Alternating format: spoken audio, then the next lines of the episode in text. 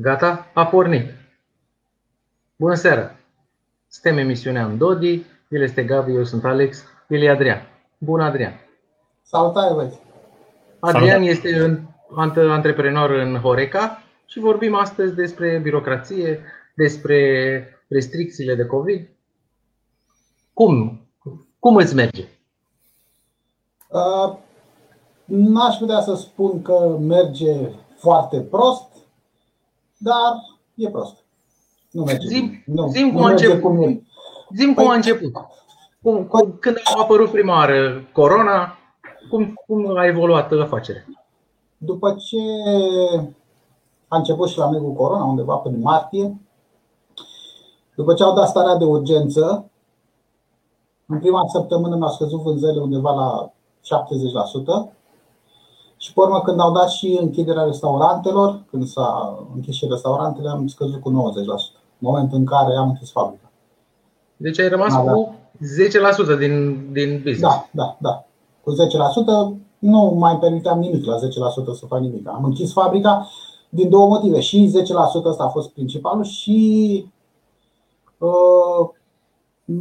lipsa de perspectivă. Nu știam ce să mai fac. Chiar a fost prima oară în viața mea de antreprenor când nu am știut ce să mai fac. Deci nu mai vedeam nimic în față.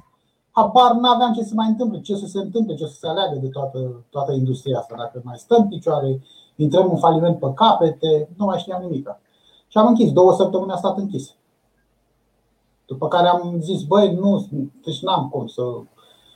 Chiar așa, dacă mai stau încă o săptămână, două, ies de tot din dacă te reorientezi spre alt domeniu, ceva care să meargă sau ai zis că totuși... Nu. În momentul ăla chiar nu. Deci nu vedeam nimica, nu aveam nicio perspectivă, nu mai vedeam nimic în față. De fapt, asta e cel mai rău în business, când nu mai ai nicio perspectivă. Înțelegi? Și cum ai? Cum te-ai descurcat? Păi am luat-o ușurel de la capăt, angajații i-am băgat în șomaș tehnic.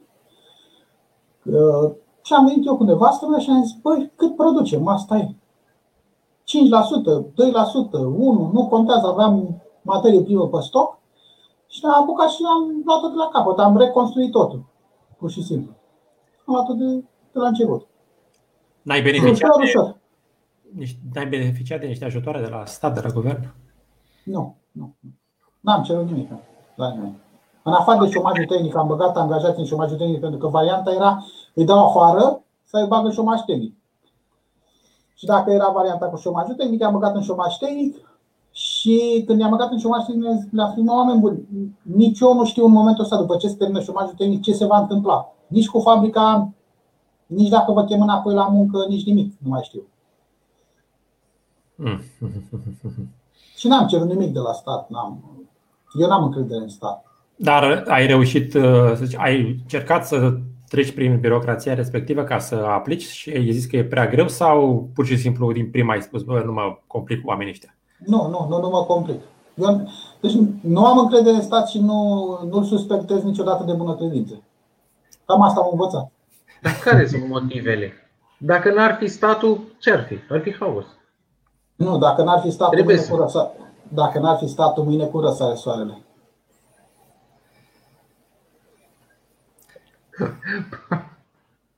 Păi cu ajutorul prietenilor de la răsărit, răsare. Răsare. Ei împing soarele. De zeci de mii de ani răsare singur. Nu trebuie să vină statul să-l împingă de la spate. N-am apelat la stat și nu am zis, deci nu pot să-l suspectez de bună credință și nu pot să-l suspectez că vine asta și zice, ok, vă ajutăm, vă dăm, niște ajutoare sau nu știu ce, să nu încerce pe urmă să le scoată. Să vină să stea la ușa ta toată ziua să vadă dacă nu, cumva e greșit o virgulă undeva și să dea amendă să scoată tot ajutorul la care ți l-a dat. De ce ai ajuns să n-ai încredere în măria sa, statul? Și cum au fost interacțiunile tale cu statul până acum? Eu sunt ăla care se luptă cu birocrația. Adică nu o suportă de niciun fel. Se luptă cu statul. Adică nu am încredere în el pentru că nu a făcut nimic de când sunt în business de 9-10 ani. În 10 ani de zile n-am văzut nimic din partea statului ca să ajute mediul de afaceri. nu face decât să-i pună piedică. Birocrație peste birocrație. Atâta face. Nu poți să ai de încredere în stat. Nu poți, la noi nu se poate. Păi, de la începutul începuturilor, statul, în momentul în care ai decis să fii antreprenor și îți faci o firmă, statul te consideră infractor. Din start. Deci în momentul în care decizi că vreau mâine să-mi fac firmă, ești infractor pentru stat. Statul știe că tu vrei să furi. Și pentru asta te pune să dai o declarație. Ultima dată când am făcut firma, acum niște ani, mulți în urmă, ultima firmă care am făcut-o, m-am dus la notar și am declarat notarial că respect prevederile legii 30/1990, aia cu societățile comerciale. Mi se părea trebuia la Registrul Comerțului, mi se părea o aberație totală. Adică, pe bune, trebuie să declar că nu sunt infractor? Nu cumva ar trebui să-mi dovedești tu mie că încalc legea? Și de acolo pleacă toate. Te consideri infractor și pentru că te consideri infractor îți pune toate bețele în roate și face birocrația aia mare, mare, mare, care să dovedești în fiecare zi cu toate actele din lume că tu chiar vrei să muncești. Nu vrei să faci nimic altceva decât să muncești. Cred că lumea nu prea te crede. Poți să dai câteva exemple în care pur și simplu te-au tocat ăștia de la stat? Păi, în primul rând, hai să vorbim de Horeca, zona care o cunosc. Așa. Dacă vrei să faci un business în Horeca, îți trebuie autorizații peste autorizații de la foarte multe instituții ale statului. De la DSV, de la DSP, de la ISU, de la mediu și diferite. Dar protejeze cetățenii de oamenii care ar da foc și ar da foc la afacere, ar cădea peste ei afacere. Să protejeze oamenii de infractori, am înțeles. Și autorizațiilor este autorizația de funcționare de la primărie. Dacă ai un restaurant, nu poți să dai drumul dacă nu ai autorizații de funcționare de la primăria de sector, unde lucrezi tu acolo. Autorizația asta de funcționare înglobează toate autorizațiile de la restul instituțiilor ale statului. Adică pui într-un dosar toate autorizațiile care le-ai luat de la restul instituțiilor și te duci cu ele la primărie și zici: uite, am autorizații de la ăla, am aviz de la ăla, uite, le-am pe toate, dăm și tu autorizație. E dosar cu șină sau? Da. N-ai cum fără dosar cu șină. Și dacă nu scrii pe ele conform cu originalul, ești infractor, că s-ar putea să fie false. Dar nu mai bine le dai direct originalul? Nu, le dai copie certificată cu originalul. Unele sunt și în original. Declarația... Da, bine. Nouă declarație. Okay. Actele și actele de proprietate și toate contractele. Da. Nu, dar să le dai în original. Uite, luați-le, faceți voi business-ul ăsta. Păi da, că văd că vă pricepeți mai bine dacă ziceți că am voie sau nu am voie. Unul dintre actele care trebuie să le duci la primărie este actul inițial al spațiului, adică actul proprietarului spațiului, o copie care să fie certificată cu originalul, să vadă primăria că ăla e proprietar. Dar nu mă interesează pe mine că ăla e proprietar. Eu am un contract de închiriere cu el în care el a spus acolo că e proprietar și își asumă că e proprietar. Este înregistrat la ANAF, dacă este între persoană fizică și persoană juridică sau între două firme, nu se mai înregistrează la ANAF. Și mă interesează pe mine să-i cer proprietarului actul să semneze, să ștampileze eventual că el e proprietar. Dacă are primăria vreo problemă cu asta, poate să-l întrebe. Dar nu mă întreabă pe mine, mă obligă pe mine să-i duc hârtia. Înțelegi? Toate autorizațiile astea nu fac decât să-ți piardă vremea.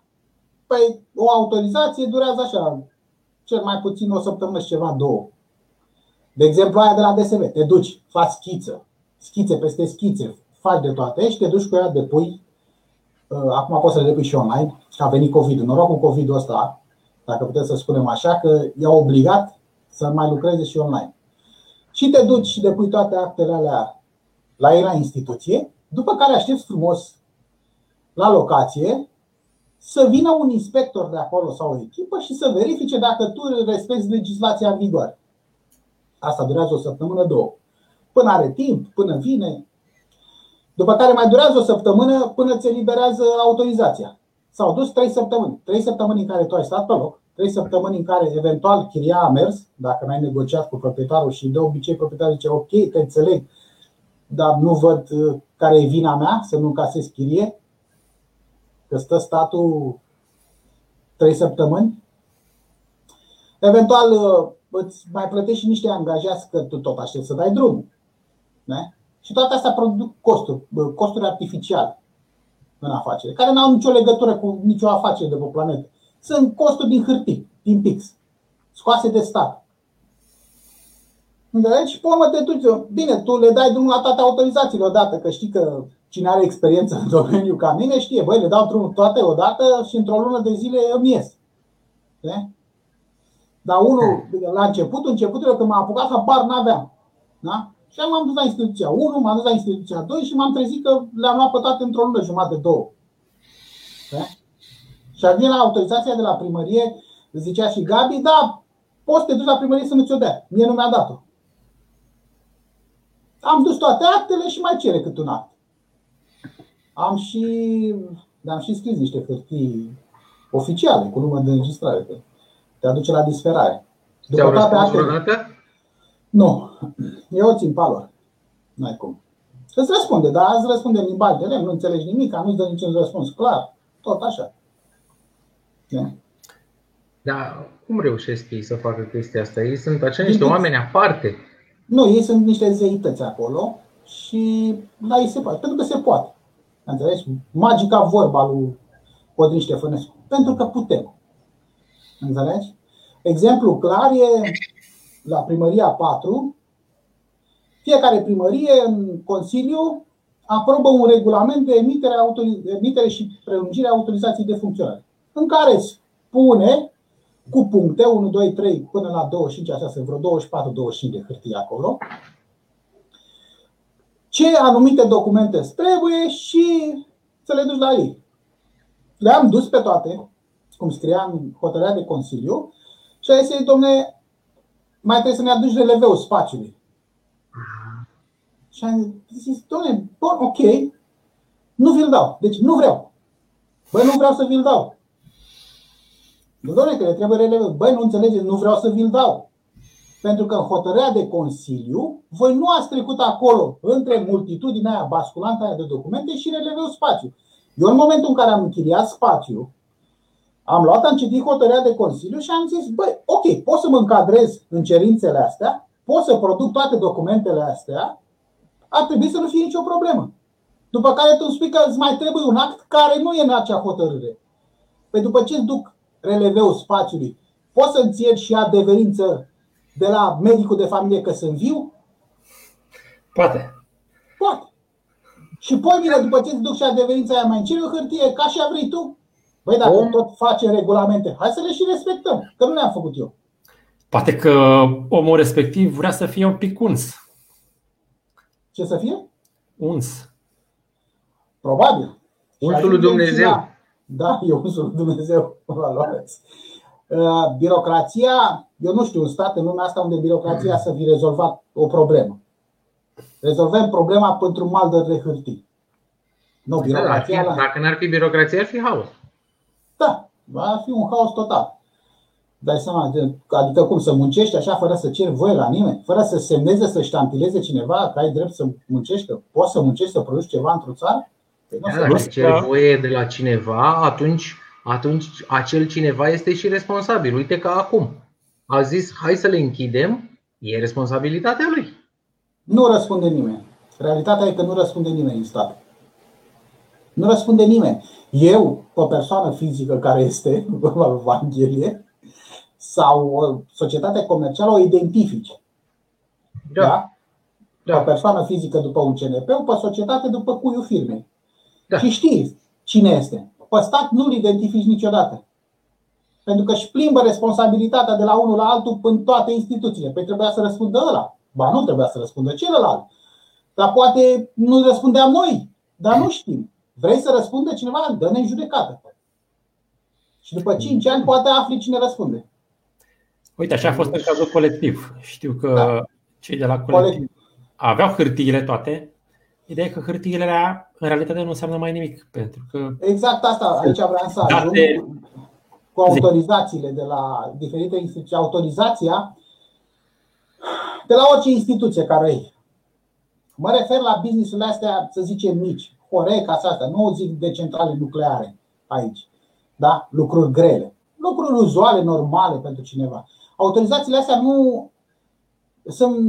nu reprezintă nimic. Nu sunt valabile decât fix până iese inspectorul ăla pe ușe și a plecat. Înțelegi? În momentul în care ăla a ieșit de pe ușa de la mine, de la unitate, datele problemei se schimbă în totalitate. Eu sunt cel responsabil care trebuie să respecte legea în fiecare minut al funcționării acelei unități. Autorizația care mi-o dă ăla e fix degeaba. Autorizația nu mă absolvă de nicio vină dacă încalc legea. Dacă am încălcat legea și sunt în fața instanței și scot hârtia și zic, dom'le, am autorizație. Nu mă interesează, legea spune că trebuia să faci așa. Mă interesează autorizația ta. Și de asta ajungem la colectiv. Fix asta s-a întâmplat. Ce s-a schimbat de la colectiv încoace? Nimic. Au mai cerut primările o hârtie în plus la dosar. Câte instituții ale însuși statului nu au ISU? Păi da, sunt școli. Da.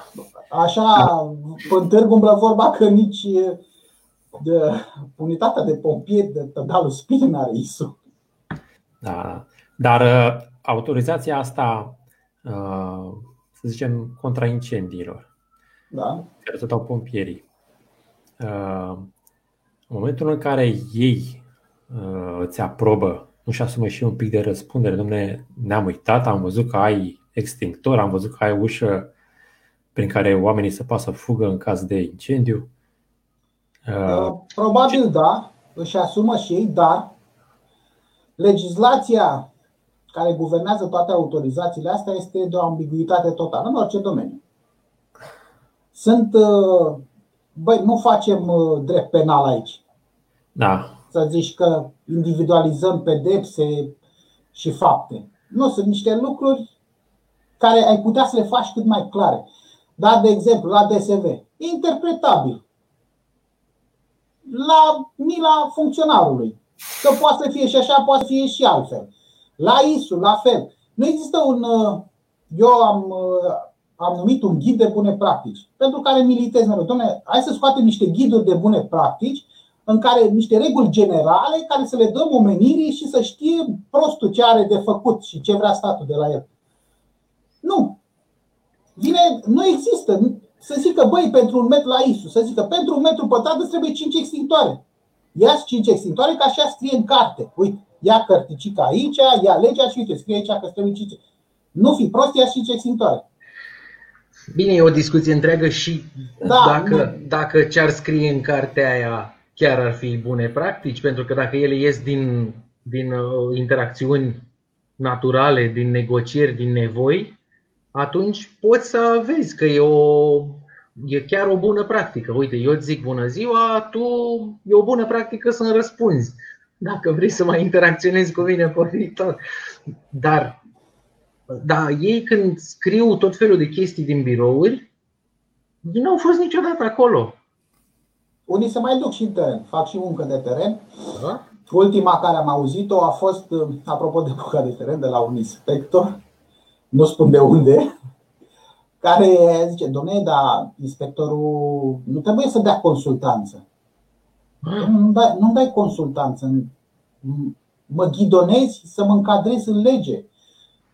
Îmi deschizi ochii să mă încadrez în lege, pentru că este interesul nostru și al meu să funcționez legal și să mă încadrez în lege, și al tău că unitatea unde ai fost se încadrează în lege și funcționează legal. Adică trebuie să-mi iau firmă de consultanță sau n-am înțeles. Da, trebuie să iei și firmă de consultanță. Deci toată birocrația statului de pe o parte, care există doar pentru că nu îi zice nimeni nimic, ar trebui contracarată cu o armată de oameni pe care îi angajezi tu, să-ți iei un avocat pentru partea juridică, un consultant pentru partea de compliance, de nu știu ce fel. Și atunci toată lumea are de lucru, se creează slujbe. Este super. Da, se creează slujbe. Dar cine plătește? Păi cine plătește? Ăla care produce valoare. Cine produce valoare? Schimbă între oameni. Păi eu nu mai apuc să produc valoare după ce tot capitalul care l-am de început îl dau pe consultanță. Eu nu mai apuc să produc nimic. Am închis când am terminat cu consultanța.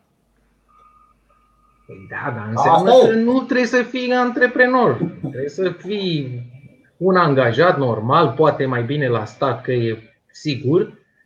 Și de ce să-ți bați capul? De ce îți bați capul tu cu antreprenoriatul? De ce bat capul cu antreprenoriatul? Dacă ar trebui să o iau acum de la început, cu mintea de acum și cunoștințele de acum, să mă întorc, n-aș mai face. Ai cuvântul meu că nu m-aș mai apuca never, ever. Adică păi nu te-ai apucat, poate. Din ce motiv nu te-ai apucat? Din motivele care mi-ai spus până acum. Birocrația asta statului care nu face nimic să te ajute. Deci, uite, de exemplu, 9 ani de zile am trecut în o căruță de controle. N-am găsit, nu numai eu, și prietenii mei, cunosc o grămadă de oameni. Nu am auzit vreodată de controlul de îndrumare. Bă, să vină controlul ăla și zic că, dom'le, nu e bine aici. Da. Hai să te îndrumăm să intri în legalitate. Pentru că până la urmă trebuie să înțelegem cu toții. Noi ăștia care muncim în mediul privat producem valoare și valoarea aia ține și statul și restul societății. Nu vine Isărescu să dăm banii lui Isărescu de la Banca Națională să ține toată economia. Nu vine din primanta aia, din valoarea care se creează în piață. Nu înțelege nimeni, e foarte greu. Adică, oricum dacă te-a pus să vorbești cu ei despre economie, îi depășești de mult. Depășești tot subiectul. Aici e rău, știu. Păi n-ar trebui, de ce ești rău? Nu ești rău. Poate ar trebui învățate chestiile astea la școală. O educație financiară din băncile școlii? S-ar putea face multe. Adică așa, mai fundamentală. Despre... Că multă lume vorbește despre bani. Vorbește despre cum ar trebui să faci economii, cum să-ți calculezi investițiile, tot felul de lucruri. Văd eu pe un băiat foarte haios la televizor care îți explică multe lucruri, dar nu prea să discută niciodată despre fundamente din astea, despre natura banilor. Dacă ei sunt sănătoși, dacă sunt stabili, lăsați că se ocupă niște specialiști de la banca. Se ocupă statul. Da. Se ocupă statul. Discutabil dacă Banca Națională e a statului. Eu cred că ei conlucrează foarte strâns, dar nu știu dacă e chiar a statului. Zice că nu. Gabi. Este independentă. Știi că au fost niște conflicte. Scuze-mă că te întreb, dar independența asta cu numirile politice cum sunt? Sunt numiți politici. Nu, Isărescu mi se pare că este ales de un consiliu al lor acolo, un fel de conclav. Restul sunt numiți. E foarte independentă. Deci independență. Dar deci declarația de independență a Americii nu crește. Știu că s-a ofticat Isărescu când o comisie parlamentară acum vreun an, 2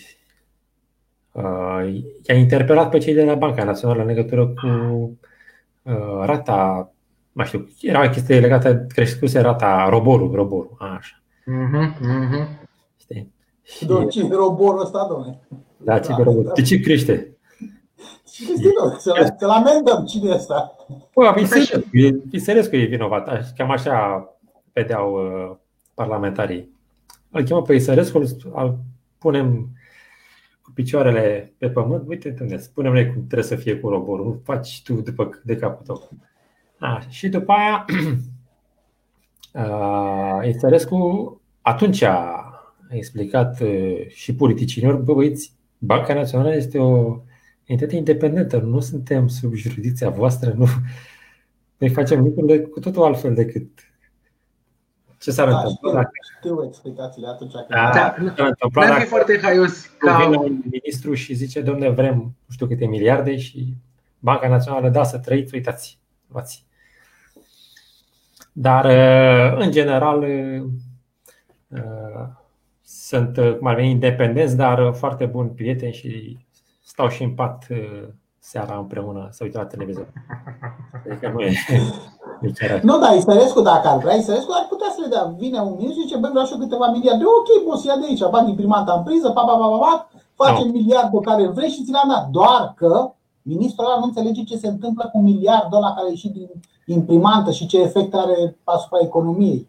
După ce a ieșit din imprimantă, știi că sunt chestiile la indirecte, da? Deci vin băncile comerciale care licitează pe datorie, băncile comerciale iau datoria, o pun la Banca Națională.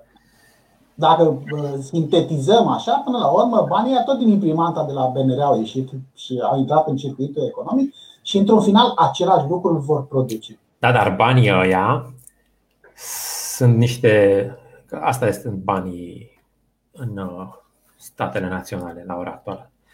Pe banii ăia scrie vor fi răscumpărați până la urmă de către plătitorii de taxe la ăștia de stat, la banii pe care statul îi ia cu împrumut. Ce e mai sigur pe lumea asta decât un stat care își taxează cetățenii? Corect. E cel mai simplu. Cel mai simplu.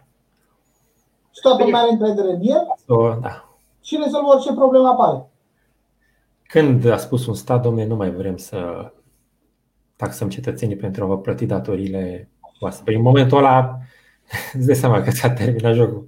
Știi ce mi-a venit în minte acum? Un citat, n-am reținut cine l-a spus, care spune așa: statul niciodată nu va pune o taxă pentru a-și acoperi o nevoie, ci totdeauna va găsi o nevoie pentru care să pună o taxă. Exact așa funcționează.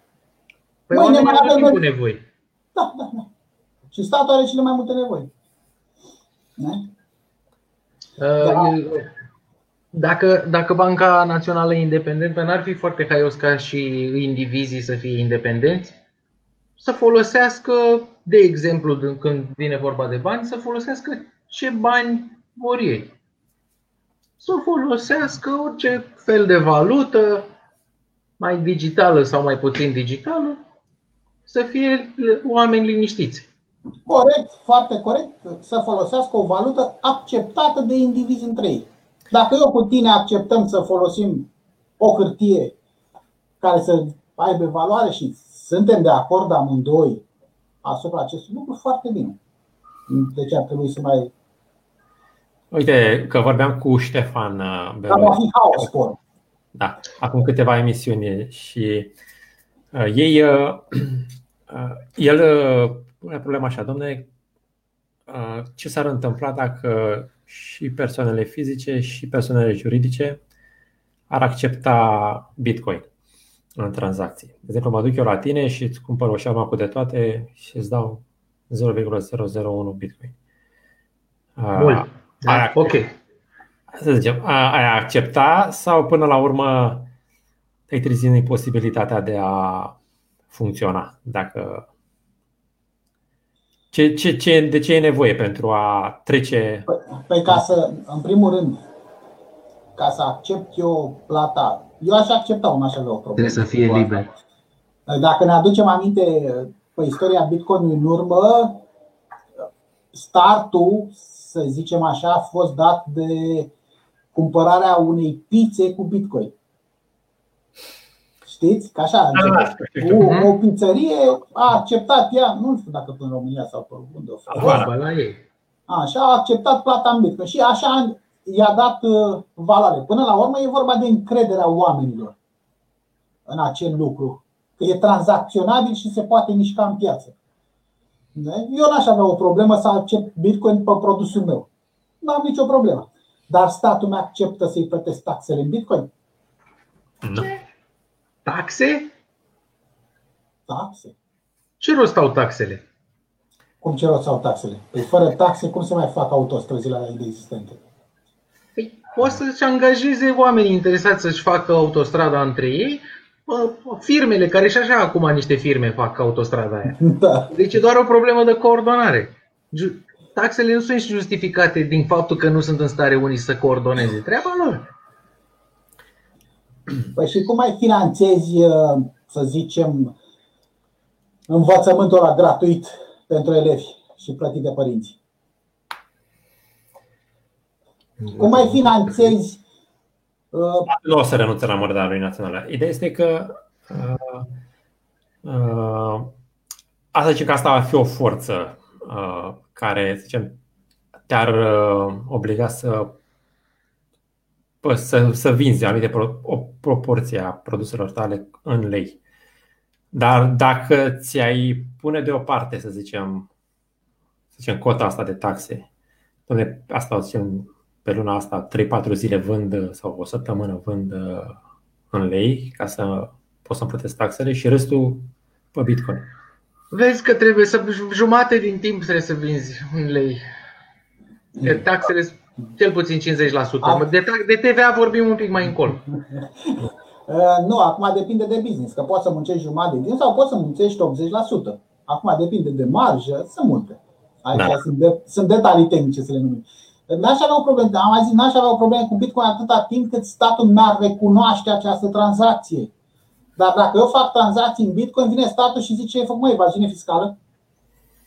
Ia du-te la pușcărie că ești hoț. Da. E o fraudă. E puterea coercitivă a statului și eu trebuie să țin piept acestei puteri coercitive și nu pot. Pentru că trăim într-o societate, nu? Care are niște reglementări, legi în vigoare și așa mai departe. Deci, până la urmă, tot la stat ajungem. Dar statul să recunoască această tranzacție. În momentul în care recunoaște, spun eu că nimeni nu mai folosește banii fiat. Mi se pare că totodată recunoaște tranzacțiile astea în Bitcoin numai să fie, că se transforme imediat în lei, știi? Da, așa cum faci acum în euro. Așa, și ce am făcut? N-ai făcut nimic. Și ce a rezolvat? N-a rezolvat nimic. Okay. Uite, mă uitam aici pe cazul colectiv și la condamnări, pe lângă patron și ceilalți, sunt și doi pompieri, ISU. Da, cei care au fost la fața locului și au... Probabil, nu știu, au dat niște avize. Instituția ISU care a dat hârtia de funcționare nu apare aici. Mai există o angajată la primărie, sector 4. Deci au găsit niște acari. Un consilier superior primărie, sector 4 și un referent superior primărie, sector 4. Au găsit niște acari comuni. Și mi se pare că nu din cauza... După primar. E și primarul undeva la sfârșit în articolul ăsta și zice așa: are 8 ani jumate cu acțiuni civile exercitate și obligă în solidar pe inculpații Popescu Cristian, Victor Piedone și nu mai știu cine. Deci pe el îi cheamă oficial Piedone deja? Da, uite, eu poate o să pară puțin ciudat, dar eu zic așa: Piedone, nu sunt fan de funcționarii adică, dar Piedone, primarul, dacă se duce la pușcărie, se duce din prostie. Dar de ce din prostie? Din dorința de putere a primarilor și a statului, de a-ți da voie și autorizațiile alea și semnăturile alea, de a-ți da voie să muncești. Cel mai simplu, mi se pare mie că ar fi fost ca toți primarii, că nu era el singur, dar înainte de colectiv, nu acum, zic că, domnule, noi nu mai dăm autorizații de funcționare. Pentru că voi, restul statului, îi autorizați pe fiecare domeniu în parte. Ce mai vin eu să-l semnez? Ce autorizații să-i dau eu? Nu i-ați dat voi autorizație, că din punct de vedere al siguranței pentru foc e ok, că pentru alimentație e ok, că pentru aia e ok. Eu ce să mai semnez? Eu ce autorizații să-i dau? Dar dacă nu stă în mâna lui. Ajungem iar la birocrație. Birocrația la noi nu a făcut nimic altceva decât să producă corupție. Deci haideți să ne înțelegem. Nu spune nimeni, ne ferim, ne dăm după colț. Nu. Birocrația la noi nu produce decât corupție. Nu e, domnule, eu nu au fost oamenii corecți aleși.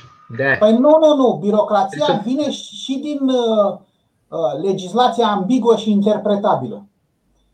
Vine inspectorul la tine și în pixul lui stă dacă îți dă sau nu îți dă acel aviz sau autorizație ca să funcționezi. Eu zic așa, dacă îți dă sau nu îți dă dreptul să trăiești. Cam asta ajunge.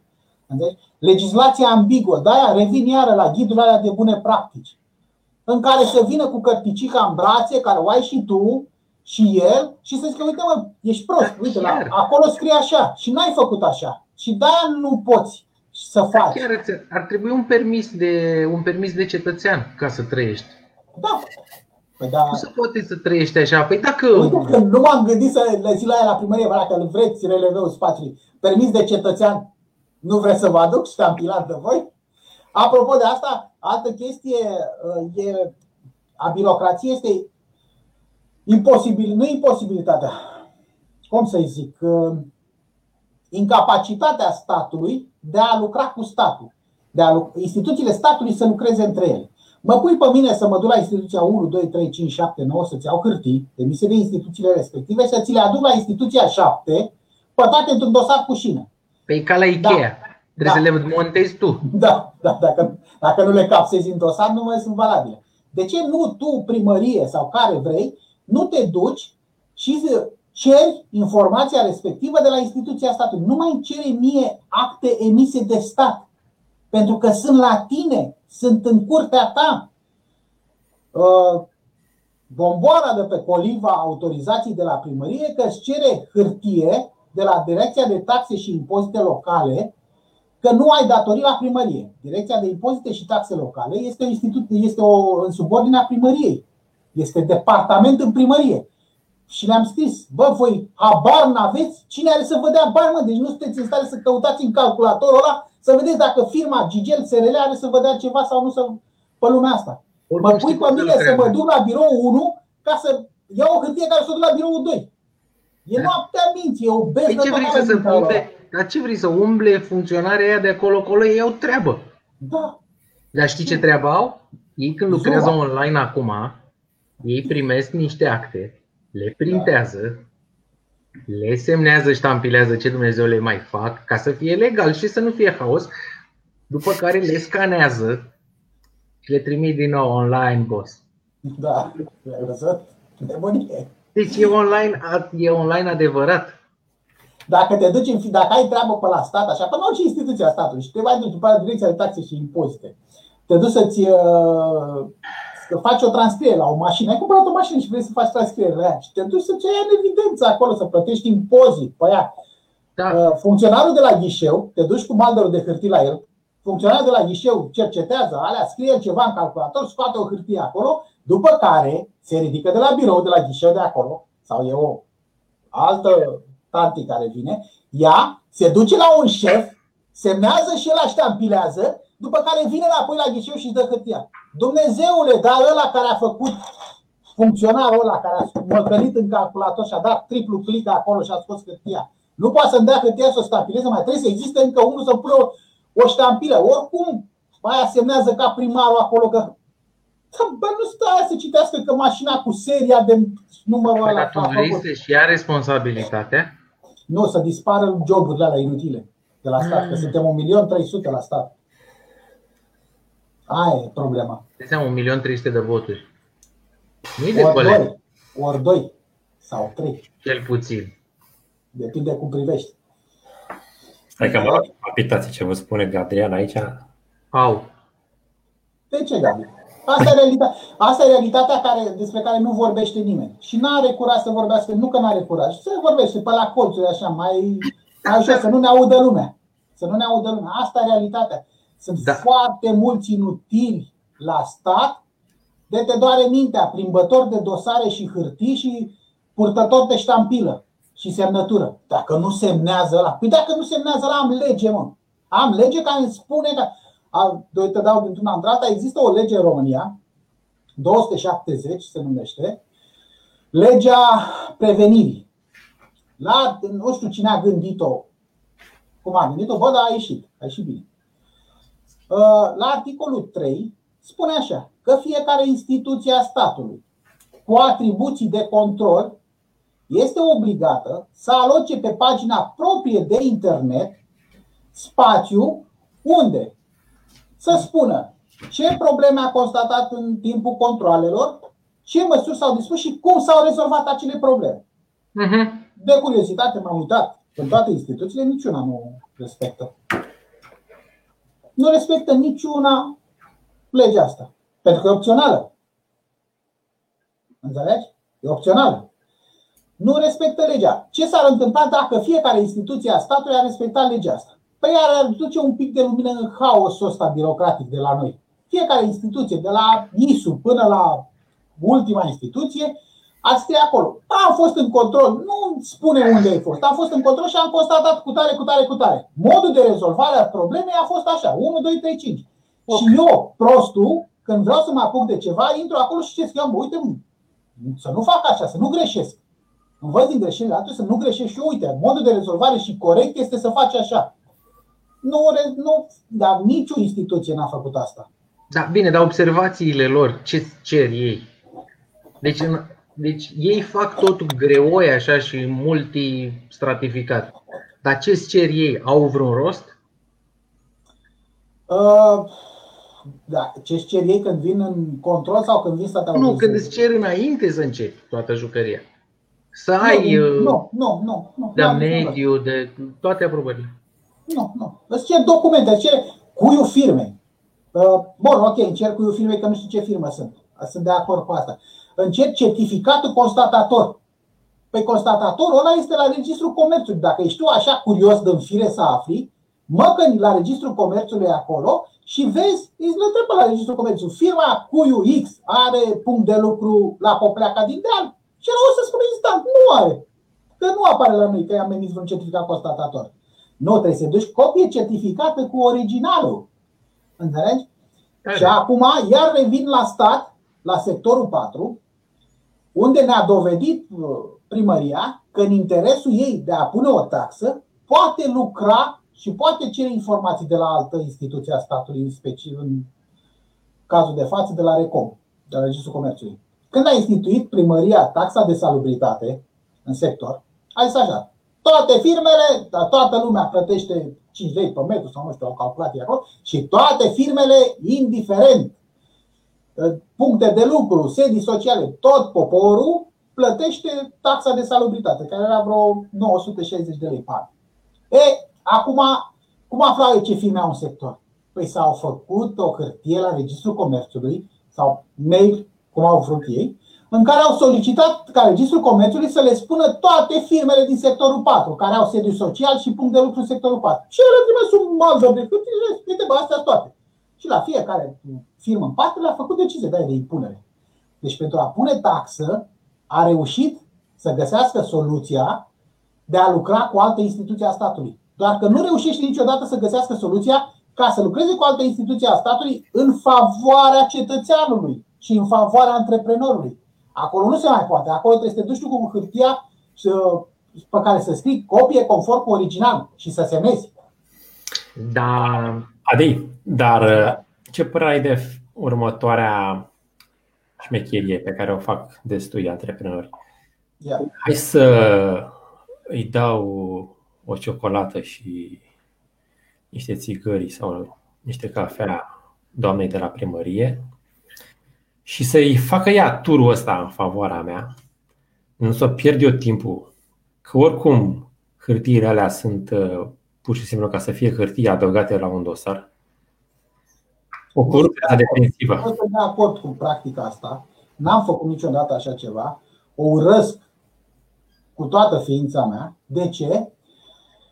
Pentru că așa s-a ajuns în punctul în care suntem. Așa s-a încurajat. Ai, vă rog frumos, s-a inventat sărumâneala. Te duci la ghișeu cu sărumâna. Ai, vă rog frumos, sărumâna, am și o problemă de rezolvat. Vreau și o hârtiuța X de la dumneavoastră. A, nu se poate. Nu se poate astăzi. În niciun caz. Dar depuneți o cerere aici și o să vă răspundem noi în termenul legal. Haideți, vă rog frumos, că știți, chiria e 4.000 de euro pe lună. N-am de unde să iau bani ăștia. Îmi pare rău, nu se poate. Dar o ciocolățică, atenție. Dacă insistați, hai să vedem că poate se poate rezolva mai repede. Haideți să vă dau tot o speță personală. Deci eu urăsc eu pe funcționari ăștia semizeci. Pe vremuri, niște ani în urmă, aveam o unitate de alimentație publică undeva aproape de centru vechi. Într-o clădire, monument istoric și cu risc seismic. Am fost închis în 24 de ore, dar aia altă poveste. La un moment dat, vin niște inspectori de la Primăria Generală, de la Disciplina în Construcții și zice, bună ziua, da, ce ați făcut aici? Eu funcționam de vreo 2 ani cu autorizație de la primăria de sector, adică nu eram ilegalist de aici. Eram Nu, ce să fiu? Unitate de alimentație publică. Ah, și hota aia cum ați montat? Cu șuruburi în perete. Iată. Da? Și instalația de evacuare a gazelor a fumului. Trebuie să instalație. Da. De aceea, iată, pusă pe hotă și lipită cu bandă de aluminiu. Domnul, această clădire este monument istoric. Da. Nu știu că e monument istoric. Probabil o fi, habar n-am, de unde să știu că e monument istoric. Și de aici începe circul. Clădirea fiind monument istoric, nu ai voie să faci nimic. Nici în interior, nici în exterior. Altfel, este infracțiune. Nu e contravenție, infracțiune. Ești infractor. Și au ținut. Cine era proprietarul? Proprietarul era un proprietar al spațiului.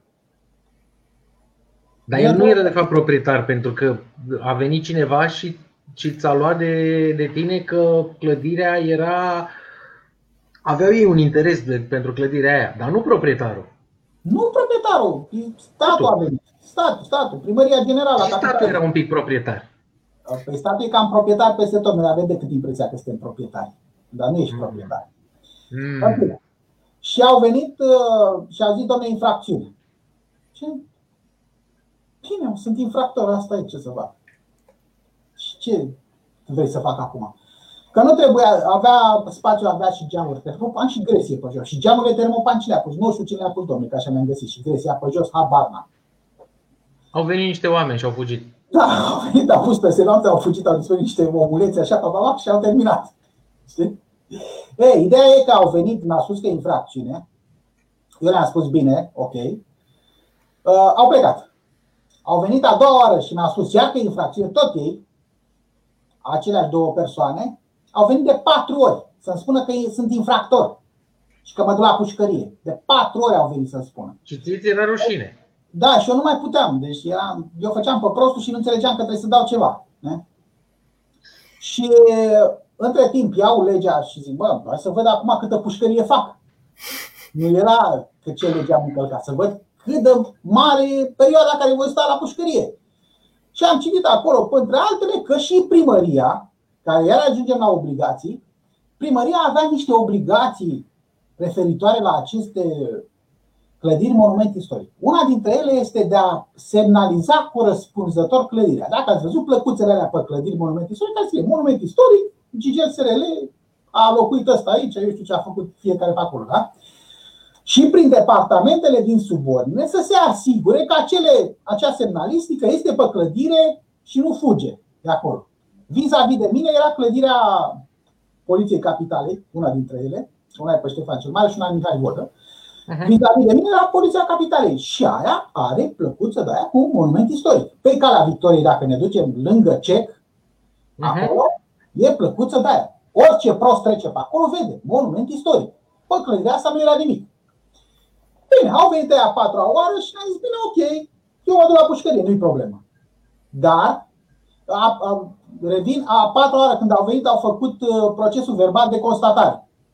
Ne? Care puteau să-l facă de prima oară când a venit. A venit, au constatat că îmi curcă infractor și la revedere. Se termina filmul. Nu, au venit de 4 ori și abia a 4-a oară au făcut procesul verbal de constatare. I-am lăsat în pace, au scris procesul verbal și pe urmă le-am spus, ok, acum am și eu obiecții. Să scriu și obiecțiile mele. Ne pare rău, nu avem rubrică de așa ceva. Bați nebunii la cap. Deci voi faceți un proces verbal în care mă incriminați aici de sus până jos, că sunt infractor și eu nu am rubrică unde să scriu că nu sunt, măcar atât să zic, nu sunt infractor. Da. În fine, până am întors foaia pe partea, zic, bine, toarceți foile pe partea, puneți indigo între ele și zic, bă, spate obiecțiile mele. Și am scris obiecțiile cu aliniat și cu... din lege, că aveau și obligații și pentru că primăria nu și-au respectat obligațiile, bar n-aveam, în contra nu era trecut nimic și așa mai departe. M-au târât, s-au dus, au făcut plângere penală la poliție. Organul de cercetare penală, în speță poliția, un polițist de la secție, sub îndrumarea procurorului, a făcut cercetările în domeniu și a ajuns la concluzia că infracțiunea nu există. Adică nu e săvârșită cu vinovăție. E una din infracțiunii, una dintre ele este să fie săvârșită cu vinovăție. Dacă nu există vinovăție, nu există infracțiune. Procurorul de caz a dat clasarea cazului pentru că nu există infracțiunea. Primăria a zis nu. S-au dus la procurorul de parchet. Procurorul de parchet a zis și el nu există infracțiunea. Colegii dinainte au cercetat corect și nu există infracțiunea. Primăria a zis nu. Ne ducem la tribunal. Și s-au dus și la tribunal. Și am ajuns și în cameră preliminară și un judecător de acolo a cercetat cazul și a zis nu există infracțiune. Se clasează definitiv. La revedere. I-a pus să plătească 50 de lei taxă de ceva pe acolo. Toată tărășenia asta a durat un an de zile. Un an de zile curcă. A fost posibil infractor că așa a vrut statul. Că statul, în speță primăria, nu și-a respectat obligațiile. Și ajungem aici la obligațiile statului. Statul nu-și respectă obligațiile și nu se întâmplă nimic dacă nu-și respectă obligațiile prevăzute expres în lege. Adică nu știe obligațiile astea, contractul social. Da. Nu se bate nimeni pe nicăieri. Nu, asta e expres prevăzut în lege. Și în momentul în care în lege scrie că primăria, prin primar și aparatul de specialitate e obligat să facă X, Y, Z, după toată legea aia se termină la fel. E obligat. La mine curcă dacă am încălcat o lege, orice lege care îmi creează mie o obligație, ca persoană fizică sau ca persoană juridică, se termină cu secțiunea de sancțiuni. Ești sancționat direct în lege și spune, pentru nerespectare ești sancționat cu aia sau infracțiune și decide judecătorul cu ce e sancționat. Pentru stat nu există. Vine legea, îi creează obligații și se termină. La revedere. Și dacă nu o respectă, ce se întâmplă? Fix nimic. Nu se întâmplă nimic. Asta este puterea democrației. Sunt puterile separate în stat. Nu voi libertarienii tot timpul băgați toate lucrurile astea la un loc, ziceți statul. Dar nu e așa. Sunt niște puteri independente în stat. Legislativul, executivul, justiția. Bine, acum depinde de unde și-au banii justiția, da? Bine. Alex, vrei să fii puternic? Și dacă sunt oameni... Dacă sunt oameni care greșesc, sunt responsabili, dar legea e sfântă, așa, e căzută din cer. Da, dacă oamenii care greșesc, sunt oameni care greșesc, sunt responsabili și răspund în fața legii, să răspundă și așa cum răspund eu. Când am trecut pe roșu, mi-ai luat permisul, mi-ai dat amendă? Da. Atunci, nu peste 5 ani și nu la decizia judecătorului. În legile care creează obligații pentru stat, exact asta am spus. Nu există nicio sancțiune și dacă nu vrea să o respecte, n-a respectat aia cu 9 istoric, n-a respectat 270, n-a respectat regulamentul european 853. Nu respectă nimeni nimica. Nu respectă nimeni nimica, e haos peste tot și dacă vrei cumva să respecte cineva, să sancționezi pe cineva, ești tu nebun și îi dai în judecată, după 5 ani pe banii tăi, pe cheltuiala ta și pe nervii tăi, cineva din statul ăla, un acar pe un, va plăti o amendă și va plăti instituția din banii tăi de taxe și impozite. E foarte frumos. Nu. Ba da, Alex. No. De aceea pentru restricțiile astea care sunt puse acum cu COVID, cineva, să zicem, și-a cumpărat mâncare, vrea să se însoare săptămâna viitoare, făcuse planul de vreo o lună de zile și acum... S-a dus. E, domne, a bătut vântul. Din partea statului paguba tinerilor căsătoriți? Nu, deci iar exagerați. Exagerați nu e așa. Da, este o calamitate naturală. A venit uraganul, nu mai poți să faci nuntă, tu te încăpățânezi să faci nuntă, dar a venit uraganul. Nu... E o problemă naturală corona asta. Asta câtă vreme e o problemă naturală. Că, de exemplu, poți să te ferești dacă îți pui mască. Dacă îmi vine reglementarea. Aia nu mai e naturală. Nu, reglementarea, ca orice reglementare într-un stat, este o putere coercitivă a statului. Băi, nu faci așa, te amendăm. Te băgăm la pușcărie, îți luăm gâtul. Sau în Coreea de Nord, îl execută cu tunul pe câmp. Aia e puterea tradițional. Poftim? Ceva tradițional. Firuț așa. Înțelegi? Pe când în cazul în care îi spui omului, băi, ok, nu vrei să porți mască, nu o purta, ești liber. Nu vrei să te speli pe mâini, foarte frumos. Te-ai îmbolnăvit de COVID? Da. Mergem la spital, te tratăm, pentru că suntem oameni și suntem empatici, adică nu puteți să le lăsăm mori. Și e obligația statului, nu poți să lași omul așa. Lasă obligația statului. Dar dacă după ce te-am vindecat și te-am scos din spital, te-am trimis acasă, luăm frumos factura, calculăm cât costă toată nebunia și ți-o facturăm. Ori doi. Pentru că dacă îmi spune cineva că după 7 luni de pandemie mai există cineva pe planetă care nu a auzit de COVID și nu a auzit faptul că încă nu avem un tratament eficient împotriva virusului și cea mai bună protecție care poți să-ți iei tu personal pentru tine e să porți o mască și să stai de vorbă cu cineva cum stăm noi acum în online. Sau dacă stai pe stradă de vorbă cu el, poți să stai și de la 1 metru și ceva distanță de vorbă cu el, că nu te mănâncă nimeni și nu se întâmplă nimic. Dacă nu încerci tu să fii responsabil tu pentru tine, ajunge merg la statul ăla, păi să fie cineva responsabil pentru mine. Uite că nu. Să fie tătucul ăla, ca pe vremea comuniștilor, tătucul care trebuie să aibă grijă de noi. Reminiscențele alea comuniste încă le trăim în ziua de astăzi. Nimeni nu vrea să fie responsabil în primul rând, responsabil el pentru el. Până să ceară ajutor de la cineva, fii tu responsabil pentru tine și în momentul în care, într-adevăr, nu mai poți să faci față, poți să ceri ajutor și cineva te va ajuta. Dar din stat, eu nu fac nimic, nu mă interesează, să rezolve statul. Și statul nu rezolvă, aia e problema. Adrian, ce zici? Guvernul Orban o să treacă la lockdown din nou sau crezi că totuși se va reține de la... Nu, e un calcul politic. Hai să recunoaștem cu toți. Dacă face lockdown acum, nu mai votează, mai pierd așa multe procente. Un lockdown acum, când a început pandemia și s-a dat primul lockdown, am scris și pe pagina mea, a fost o măsură proastă din punctul meu de vedere. De ce?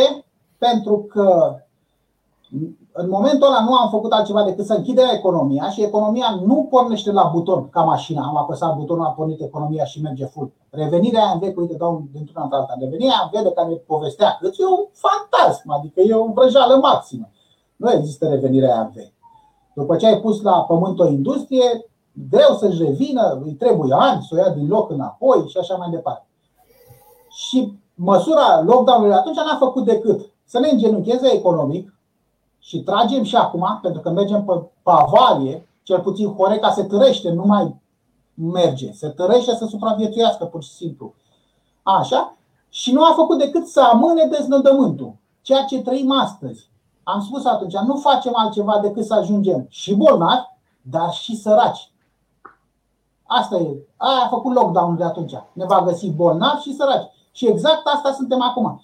Cazurile de COVID se mulțesc, suntem bolnavi, dar suntem și săraci. Economia nu mai merge, se târâie, facem deficite peste deficite, facem împrumuturi peste împrumuturi și banii din elicopter nu vor să dureze la infinit. Într-o zi se vor termina. Că nu, niciun stat de pe planetă nu poate să arunce cu bani din elicopter la nesfârșit. Asta e o soluție de avarie, o lună, două. Dar și deci, dacă n-ar fi fost alegerile acum, crezi că... Dădeau lockdown. Dădeau, da. Dar lockdown-ul va fi a doua zi după ce se termină alegerile. După ce se investește nou parlament și guvern, a doua zi e lockdown. Crezi că oricine îl face? Oricine ar ieși?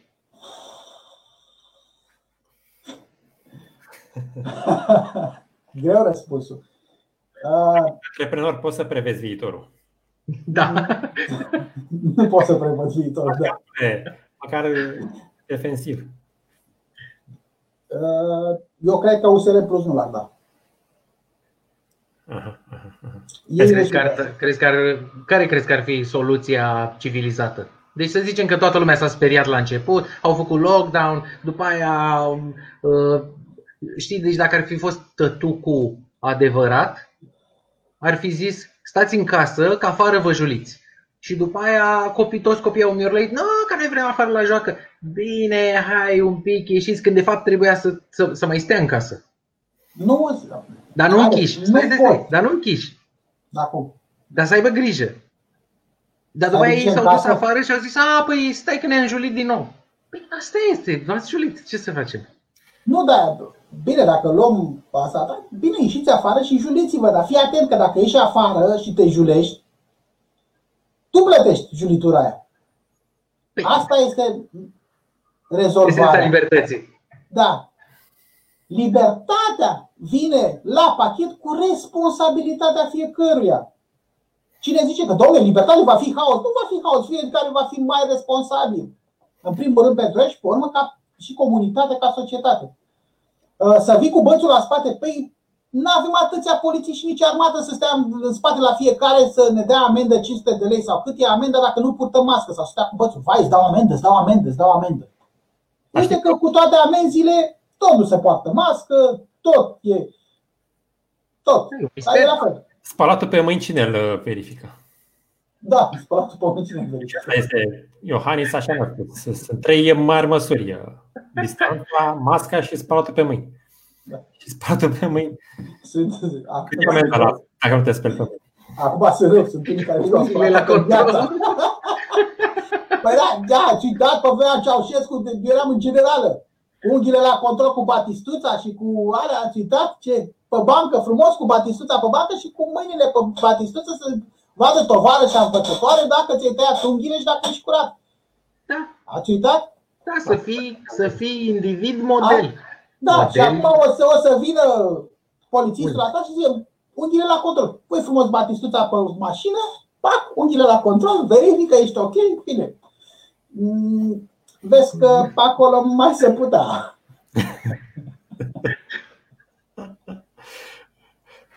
Da, fiind că statul, Orban, când a dat primul lockdown, a zis, dom'le, îl dăm acum și în timpul ăsta noi ne pregătim ca să nu suferim mai târziu. E o prostie. Acum. Deci asta a fost, cum să zic, justificarea. Narativul. Mai țineți minte narativul ăla când ieșeau toți specialiștii în martie, când a dat lockdown-ul și a zis, domne, vârful pandemiei va fi pe undeva la sfârșitul aprilie. Ce să vezi? Suntem în octombrie. E vârful. Și nici măcar nu cred că e vârful acum. Dar vârful va fi undeva la sfârșitul aprilie. Mă, dar sunteți așa vizionari, voi ați dat în cărți. Ce ați făcut? Ați ghicit voi că e vârful pandemiei. Dar de unde știți că e vârful pandemiei? Că în momentul ăla nici măcar nu se testa masiv, să zică, băi, și făceau niște calcule matematice, domnule, testăm masiv și după calculele noastre dă așa. Nici măcar, ne-a spus Orban atunci, se testează cât trebuie. Păi, dar de unde știi tu cât trebuie? Dar de ce trebuie un test pe zi sau 1.000.000? Ne spune și nouă cineva? Și mai este o chestiune. În momentul în care te dai mare tătuc puternic, cu fonduri și cu specialiști în spate și dai sfaturi populației și nu numai că dai sfaturi, dar obligi populația să aibă un anumit comportament, nu mai poți să spui, domne, sunt cetățenii responsabili. Tu ești cel responsabil. Da. Tu ai forța. Te-ai asumat chestiunea, adică ai spus. Nu poți să spui după aia, domne, populația n-a fost ascultătoare. Păi, da, asta e așa că tu ai poliție în toată țara, în fiecare sătuc, ai medici prin toate astea, dacă nu poți să angajezi, că ai miliardele pregătite, cum poți să spui după aia că, domne, sunt câțiva 10% care n-au ascultat și din cauza asta acum avem valul 2 sau valul 3 o să fie peste nu știu cât timp. Adică ei tot timpul caută un țap ispășitor în cine ascultători. Nu, caută să arunce responsabilitatea mereu din curtea lor. Ne-am asumat această responsabilitate, am venit cu măsurile coercitive peste voi, ne-am asumat că noi vom controla și vom face, după care ne dăm seama că nu putem să controlăm, pentru că era o chestie logică. Virusul ăsta nu știa nici de politică, nici de economie, nici de nimica. El e în treaba lui acolo, e nebunia lui și merge mai departe. Și-au asumat, după care zice, domne, sunteți cam vinovați așa un pic, ia să vă dăm amenzi. Da. Dar dacă, să zicem, acum eram cu 0 cazuri COVID, unde toată lumea, românii au mâncat hrean și usturoi și le-a trecut la toți, își asumau, zicea, domnule, uitați ce măsuri bune am luat. Da. Și bineînțeles, vedeți ce bine am condus? Da. Vedeți ce bine am gestionat situația? Da. Vedeți ce bine am gestionat situația? Ia uitați, avem 0 cazuri acum. Noi suntem cei mai buni de pe planetă. Da. Dacă nu le-a ieșit, noi am vrut. Păi noi am vrut, dar voi sunteți irresponsabili. Păi nu, dacă vrei să spui că sunt irresponsabil, lasă-mă liber. Dăm libertate. Societățile de-a lungul timpului și până în zilele noastre s-au dezvoltat prin libertate. Prin libertatea de a face. Înțelegi? Nu prin... Da, ok, sunt și măsuri coercitive care au fost la un moment dat sau altul. Dar marea majoritate s-au dezvoltat prin libertate. Prin libertatea de a face. Și dacă revenim acum la birocrație, eu mai spun așa că, apropo de autorizații și avize, de a-ți da statul dreptul de a face ceva, dacă Edison, inventatorul becului, aștepta aprobare de la primărie, noi și acum stăteam în beznă. Înțelegeți? Cam despre aia e vorba. Deci dacă el aștepta atunci să-și stampileze cineva la primărie să facă becul, că vrea să inventeze becul, noi eram în beznă, acum n-aveam becul, nu ne mai vedeam, nu mai era nimica. Și ăla care a descoperit electricitatea, la fel. Și toate așa a funcționat societatea, așa a funcționat omenirea, prin libertate. Un nebun a crezut el în mintea lui că nu știu ce. Și a încercat și a făcut de mai multe ori până i-a ieșit. A venit altul și a preluat ideea și a cizelat-o, a finisat-o, a făcut-o mai frumoasă și a dat-o omenirii înapoi. Și ne-am dezvoltat și am ajuns la internet și am ajuns la telefonie mobilă și am ajuns de circulă informație instant dintr-un cap în altul al planetei. Așa s-a dezvoltat omenirea. Nu cu aprobări, ștampile și semnători și autorizații. Bine, da. Ei au grijă de haos. Da, e haos. Dacă n-aveți asta, e haos. E haos. Da. Ei au grijă de oameni. Cine? Definește-mi pe ei. Asta e o întrebare foarte bună. N-ai definiția asta? Cine ori fi ei? Nu știu cine sunt ei. Aș vrea să ating un pic această, să zicem, iubire a politicienilor români pentru tehnocrații. Tehnocrații crezi că sunt o altă categorie de birocrați sau sunt chiar niște specialiști care... Depinde cum îi privești. Sau depinde cum vrei să-i zugrăvești, cum vrei să-i prezinți opiniei publice acum. Ok, hai să dăm un exemplu guvernului Cioloș. El a fost privit ca un guvern tehnocrat. Da, a fost privit ca un guvern tehnocrat cu niște oameni specialiști pe anumite domenii care au venit și și-au dat toată silința să scoată la lumină și să facă cât au putut să facă în perioada care au avut-o la dispoziție. Știm cu toții, așa se învârt societățile pe planetă. Politic. Toată lumea zice, domnule, un guvern nu poate să fie tehnocrat, trebuie să fie politic. Un guvern este politic, susținut de o majoritate politică. Nu există chestia asta de tehnocrație. Sincer, nici n-am studiat prea mult dacă prin alte țări au mai fost cazuri de guverne tehnocrate, cum a fost cazul Cioloș. Au fost? Sigur. Nu știu. Sigur au fost, da. Nu știu de ce sunt. Vorbim de ce a fost la noi în curte aici. Da. Deci asta... Pe partea cu tehnocrații. Niște oameni s-au dus acolo și au zis, băi, trebuie să facem comisia de tăia hârtii. Hai să fac vestita comisie de tăia hârtii. Hai să încercăm să debirocratizăm. Cum? Hai să identificăm problemele și să tăiem din hârtiile alea. Și au identificat probleme că hârtiile sunt create nici măcar de legi. Sunt create de nimeni. Adică vine câte un șef așa dintr-o instituție și de mâine mai punem hârtia X la dosar.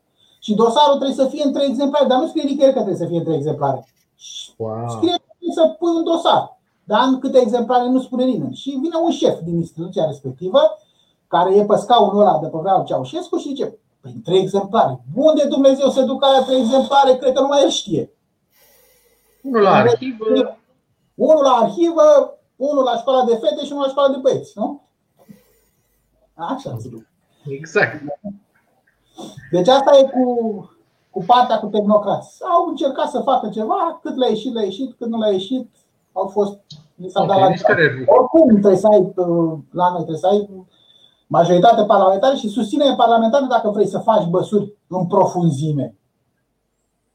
Nu, dacă ți se dă la joale, faci așa ce poți să faci din ordonanțe, din chestii de astea. Și ordonanțele alea trebuie să treacă, pentru că e mai complicat. Ok. Deci care ar fi fost soluția ta pentru criza asta și poate altele care vor să vie? Pentru criza COVID? Da.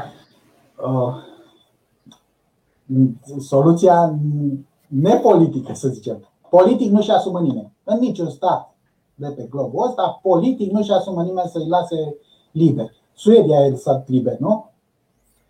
Relativ, da. Relativ liber. Da, dar acolo sunt suedici. Da, sunt un fel de marține, nu? Da. Nu sunt până Europa pe aici, nu putem să mergem și noi în vizită pe acolo, nu putem să ne uităm la ei, nu? Sunt niște marțieni, așa, niște entități de alea, așa, niște omurezi, vezi, pac, nu? Sunt niște oameni reci, da, care se ocupă de muncă, nu sunt ca noi, ei nu înțeleg ce trăim noi aici. Da, mă, dar noi mergem la nunți, ne pupăm, ăia nu se îmbrățișează, nu, ăia sunt păstrați. Gabi, dar foarte bine să se ducă toți la nunți, la botez, unde vor fiecare, dar să fie liberi. Dar odată cu libertatea asta vine și responsabilitatea și să știi, băi, mă duc. Eu personal îmi evaluez riscul de a mă îmbolnăvi și știu ce pățesc. Sunt informat. Eu aș pune o mai mare informare media asupra cazurilor. Și zice, băi, deci dacă ajungi la spital, poți să mori, că se poate, te tratăm, poți să ai sechele după aia și o zi de spitalizare costă 10 milioane, 1.000 de lei. Ori 14 zile care să ai 14.000 de lei de plată la sfârșit. Gândește-te bine dacă mai vrei să te duci la nuntă. E treaba ta, eu nu ți interzic, Doamne ferește. Nici mască nu spun. Dar e alegerea ta. Înțelegi? Că mi-aduc aminte dintr-un film, Vlad Țepeș. Nu știu dacă a spus Vlad Țepeș pe vremea lui, dar în film spunea, când a venit la domnie și se certa el cu boierii acolo în sfatul domnesc, a zis, domne, de mâine deschideți ușile temnițelor, toată lumea liberă. Dar tot de mâine, cine fură silnicile de tot felul și astea, se plătesc cu capul. Fiecare să fie propriul judecător, dacă mai vrea să stea între noi sau să plece. E liber. Cam așa, bine. Cam așa gândea el. Bine, nu cu capul acum, că nu mai suntem în vremurile alea. Da? Și tot Vlad Țepeș spunea despre economie, tot în filmul ăla, dar foarte, nu știu dacă a băgat-o regizorul sau el a spus-o, a zis așa, țara săracă, era țara săracă. Și le-a zis la boieri, să dăm pinte negoțului și meșteșigurilor de tot felul, că cele sunt izvor de bogăție pentru țară. Ia uite, bă, știa economie, Vlad Țepeș pe vremea aia și noi nu o înțelegem acum. Cu internet și cu toate informațiile la dispoziție. Ba da, dar siguranța e mai importantă. Siguranța cui? Ia. Mergi bine pe stradă. Societății. Și dacă mor niște oameni nu de corona, ci de foame. Da, societatea în general n-a murit. Uitați, am salvat societatea. Foarte bine. Dar vezi tu, ajungem și la principiile alea economice. Hai să o luăm cu birocrația iară. Birocrația nu face altceva decât să producă distorsiuni în piață, să creeze costuri artificiale a antreprenorului și să producă distorsiuni în piață tocmai pentru că produce distorsiuni în baza economică. În aia care spune că piața se reglează după cerere și ofertă. Dacă nu ai o cerere în piață, nu o să ai nici ofertă. Degeaba vreau eu să fac cuie dacă nu mi le produce, nu mi le cumpără nimeni. Înțelegi? Și statul vine și tocmai această bază prin birocrație produce distorsiuni, după care se rostogolește bulgările mai departe economic și se face un mare. Deci, la fel și cu... Se autoreglează societatea. Vom fi responsabili fiecare dintre noi, vom purta mască, pentru că știu că dacă mă îmbolnăvesc pot să mor sau dacă nu mor plătesc de măsaturi a doua oară și voi fi mai responsabil și voi veni la tine și spun, Alex, da, putem să stăm de vorbă de la 1,5 m? Te rog eu frumos. Și tu mă înțelegi și Îți zici, băi, ok, opțiunea ta și ți-o respect. Și uite, stăm la 1,5 metri și stăm de vorbă. Sau vrei să stăm de vorbă, uite, avem ceva de vorbit, că acum putem să stăm de vorbă pe internet, că avem tehnologie, da, putem să stăm de vorbă pe internet. Și în 2 luni de zile nu o să mai avem 5.000 de cazuri pe zi, 4.000 de cazuri. Poate să avem 100. Păi da, dar de ce să mă pui să plătesc din nou tratamentul? N-am plătit deja taxe? Da, și beneficiez de acea sănătate gratuită. Sănătatea oricum e gratuită, că trebuie să o îngrijești singur.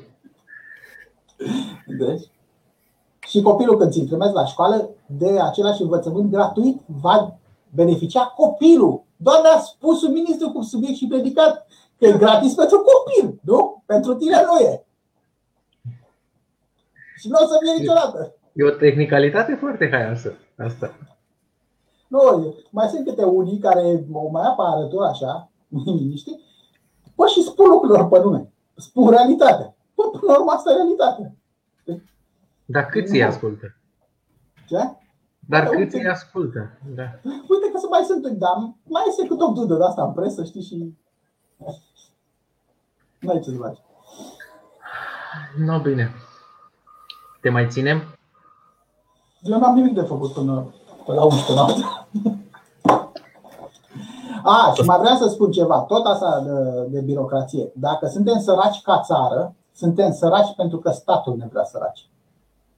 Nu că nu suntem noi capabili să muncim, nu suntem noi capabili să inovăm. Nu. Suntem săraci pentru că statul ne vrea săraci prin toate barierele care le pune birocratice și care, prin barierele astea, frânează intrarea pe piața cât mai multor jucători.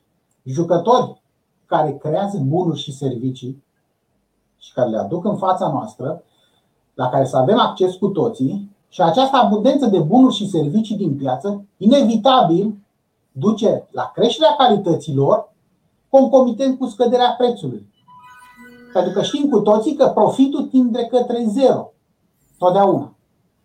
Cine zice că, domne, burghezii vor să facă... Nu! Profitul tinde către zero într-o piață liberă.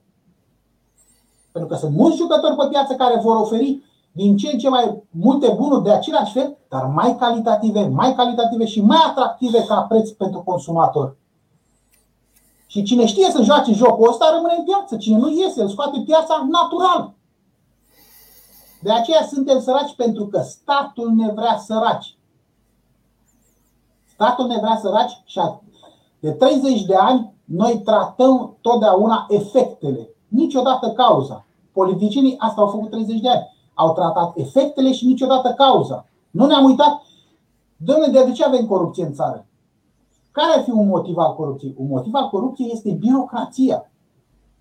Hai să scăpăm de această birocrație. Să o micșorăm. Nu există stat pe lume fără birocrație. Dar haideți să o micșorăm în așa fel încât să scadă și corupția odată cu birocrația. Atâta timp cât voi sta la pixul unui controlor sau la pixul unui funcționar al statului ca business-ul meu să meargă sau nu, acel funcționar va aștepta și el o feliuță din tortul meu. Nu se poate.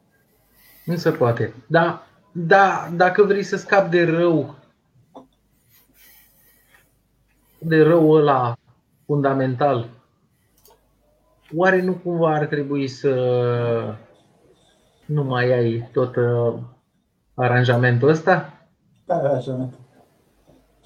Birocratic. Să nu mai fie deloc. Din punctul, eu, în mintea mea, eu văd statul ca un prestator de servicii. Dacă tot vrem să avem stat, un prestator de servicii. Dom'le, noi, societatea, te delegăm pe tine, stat, să prestezi serviciul X, Y, Z. Bă, și atât. Okay. Pentru că tu, dacă vii ca stat și ești jucător, arbitru și antreprenor în joc, înțelegi? Și antrenor, nu poți să-mi spui tu mie că jocul e corect. Nu poți să-mi spui tu mie că ai societăți de stat care activează în unele domenii în care sunt foarte mulți jucători privați și tu să-mi spui mie că tu joci corect. Tu ai, în primul rând, ai acces la fonduri nelimitate. Că dacă vrei, păi hai să ne uităm la Tarom. Să bagă bani în Tarom fără număr. Păi vrei să-mi spui mie că un jucător privat ține piept capitalului care poate să-l producă Tarom? Mai faci directul de la Tarom o hârtie și mai dă statul 300 de milioane? fără dobânzi, fără împrumuturi, fără nimic. Mai ia de aici, ca să fie bine. Poșta română, la fel. ADP-urile de sector, eu n-am înțeles niciodată ce. De ce există ADP-urile de sector pe lume, n-am înțeles. Nu știu ce poate să facă ADP-ul ăla și să nu facă o firmă privată. Că dă cu mătura pe stradă și taie iarba. Păi nu, dar el e proprietar pe niște domenii și trebuie să le administreze. Păi să le administreze fără societatea lui. Înțelegi? Deci tu vrei să zici că dacă statul ar fi prestator de servicii, toate serviciile alea multe și cu încrângătura și complicate de care oamenii au nevoie ca să nu fie haos, da? Dacă el e un prestator de servicii, poate ar trebui să permită și altor prestatori de servicii să intre pe piață, să fie concurență. Nu, statul să fie prestator de servicii, dar să fie prestator de serviciile care să acceptăm așa în nebunie că nu va putea sau nu vor putea fi prestate de către un privat. Să zicem apărat. Deși se poate și asta. Există și o emisiune frumoasă pe subiectul ăsta. Știi? Sunt, ar să zicem, câteva de-astea mari. Domnule, okay, apărare, poliție, justiția, de exemplu, aș face niște tribunale private de toată frumusețea. Le-aș da pe partea civilă. Hai să zicem, pe partea, nu pe penală. Na. Dar pe partea civilă aș da toate tribunale private pe civil. Ai vreo problemă de civil? Da, te-ai despărțit de nevastă și nu știi cum să-ți împarți casa, dar du-te, băiatul, de la tribunalul civil și îți împarte ăla casa cum vrei. Da? Gabi. Sau altele. Te-am pierdut. Eu sunt gata cu întrebările pentru Adi. De punctul meu de vedere, putem să închidem și acum. V-am lămurit buștea. Da. Nu, mie mi-a fost foarte de folos. Bine, eu aș mai vorbi 3 ore despre cum faci soluții private să ne lase în pace puterile astea arbitrare. Mi se pare foarte ciudat cum ai o entitate care are niște puteri doar așa că sunt recunoscute, cum vorbeam și de bani. Oamenii folosesc banii ăștia că au încredere în ei sau pentru că sunt obligați de niște forțe. La fel și instituțiile. Păi a zis instituția cu tare, trebuie să faceți nu știu ce. Nu, eu cred că e o prostie. Mă las și pe mine, dacă nu stric nimănui, mă las și pe mine în pace să-mi văd de treaba mea. Nu, că ar fi haos. Unde e haosul? Dacă vreau să-mi iau telefonie mobilă, am mai mulți prestatori, e haos, poate să intre cel 5-lea? Nu. Sau pantofi, cel mai des. Dacă trebuie statul și zice de mâine, purtați toți pantofi cu tocul în față. Pentru că e mai sănătos pentru piciorul vostru. Da. Ce facem? Purtăm toți sau nu? Și plus că trebuie făcute și niște instituții din astea de siguranță a pantofilor. Dacă aluneci pe stradă, trebuie pantofii să treacă niște certificări. Da. Dar de ce nu lăsăm noi certificările alea a pantofilor să treacă în mediul privat? Uite că mediul privat își poate face asociații pe fiecare ramură și să zică, bă, dacă ești asociat la noi aici, în branșa noastră de Horeca, trebuie să respecti standardele astea de calitate. Da. Deci dacă vrei, nu te obligă nimeni, dar dacă ai intrat aici și vrei să faci parte din club, trebuie să respecti standardele astea. Și când vine cineva în restaurantul tău, va vedea că tu faci parte din club și va avea încredere că acel club își respectă standardele, că interesul lui să respecte standardele. Ca să vină clientul și a doua oară la și zice, băi, mă duc la restaurantul ăla, că eu are certificat de la asociația ISU. Înțelegi? Are ISO, MISO, PISO, ce avea el acolo. Oricum, da? ISO sunt privat. Da. Înțelegi? Și are încredere, nu că vine statul și ce, nu vine statul la mine și ce, printează autorizația asta sau asta și lipește-o pe perete. Că am făcut tablou de ăla de, zici că suntem în curtea școlii pe vremuri, la gazeta de perete, cum era. Așa nu. Da. Deci chestiile astea își stă mintea în loc. Adică nu. Te doare unde. Știi? Deci, din punctul meu de vedere, astea ar fi soluțiile. cât mai multă libertate. La noi, în 89, am trecut de la societatea închisă, la o societate semi-deschisă. N-am trecut la libertate. Azi, domnule, libertate prost înțeleasă. Nu, noi n-am avut libertate. Au rămas aceleași reminiscențe comuniste care s-au perpetuat, s-au transformat în niște legi, gen legea societăților comerciale, care prevede și acum foarte multe chestii tâmpite. Am rămas la aia cu adausul comercial, să știe statul cât adaus comercial ai tu. Păi dacă vrei să știi, scrie în contabilitate, tembelule, nu? Trebuie să afișezi acolo, să știe, domne, omul. Nu, omul vine și cumpără dacă îi place produsul și se încadrează în bugetul care îl are. Nu că scriu eu pe hârtie că am adaos comercial între 0 și 5.000%. Și noi ar trebui să nu să experimentăm, să avem mai multă libertate. Și da, să experimentăm libertatea asta și să învățăm că libertatea asta vine cu responsabilitate personală și la nivel de individ. Și apoi responsabilitatea asta se va transforma că te uiți în curtea statului și zici, boss, nu tot ce zboară se mănâncă. Și să știi că dacă ne mai lași tu în pace și nu ne mai strângi de gât atâta, și mâine va răsări soarele. Și la fel răsare. Înțelegi? Cum răsare de mii de ani, la fel va răsări și mâine. Și cu tine, și fără tine. O chestie foarte interesantă a spus-o cineva odată despre Asociația Dăruiește Viață, când au construit corpul ăla de spital la Marie Curie, parcă? Nu mai știu. Da. Corpul ăla de spital care l-au construit.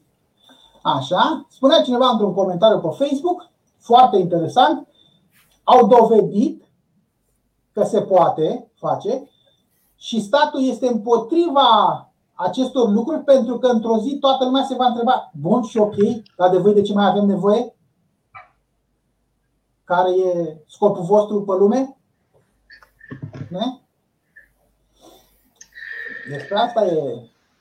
Da, e tare. Nebunia libertății. Nu, nu o să fie haos, că și societatea se va autoregla ca și economia. Nu o să fie. Probabil la început lumea buimată că se trezește cu libertatea în brațe, dar ușor, ușor se reglează lucrurile. Și statul să iasă, să ne mai lase noi din pace, să nu mai stea atât de băgat în economie. Nu poți să, repet încă o dată, nu poți să fii jucător, arbitru și antrenor în economie. După care să spui că jocul e corect. Că nu va fi corect, că dacă vezi că pierzi, va fi arbitru invers.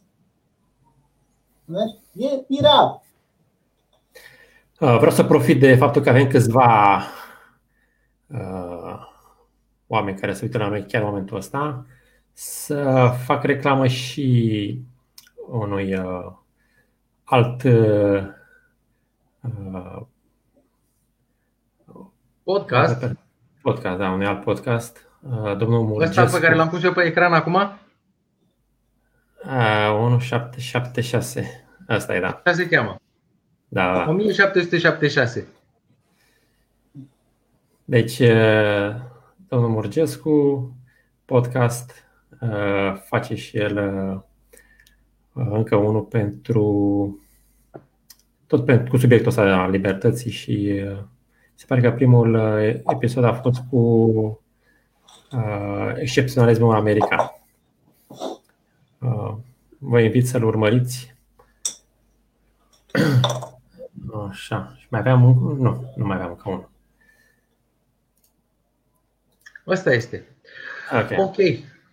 Am reușit să rezolvăm problemele într-o oră și 28 de minute. Păi, ce repede l-am mișcat. Trebuie eficienți. Da, păi deci dacă nu ne încurcă birocrația de-aia. Mai zi o dată, Gabi. Dacă nu ne încurcă birocrația de-aia, rezolvăm rapid. Da. Ok. Atunci, mulțumim. Și eu vă mulțumesc pentru invitație. Și ne revedem lunea viitoare, pe la 7:30, cu un subiect la fel de haios. Bine, pa, pa! Toată ziua bună, o seară plăcută, numai bine! Pa, pa!